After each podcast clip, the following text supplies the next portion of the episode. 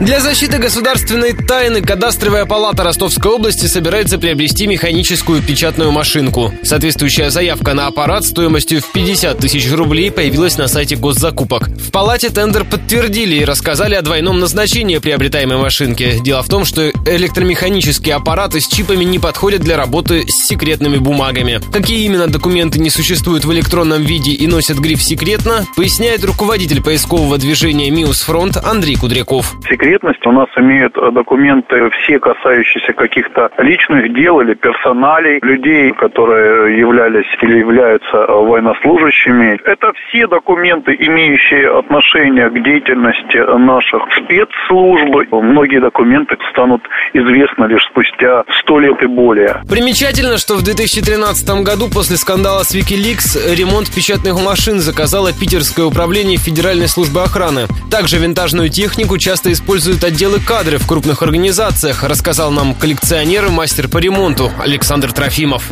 Ко мне в Петербурге обратился Институт робототехники за ремонтом большой пишущей машинки «Оптима». Я тогда очень изумился, думал, до чего дошли наши инновации, и выяснилось, что машинками до сих пор пользуются в отделах кадров. Дело в том, что на пишущих машинках гораздо проще заполнить графы в бланках, чем подстроиться под принтер. За помощью к ростовскому мастеру периодически обращается консульство Эстонии. Чиновники этой балтийской страны при оформлении страховок требуют именно впечатывать данные. Оттиски букв с обратной стороны играют в этом случае роль дополнительной защиты от подделки.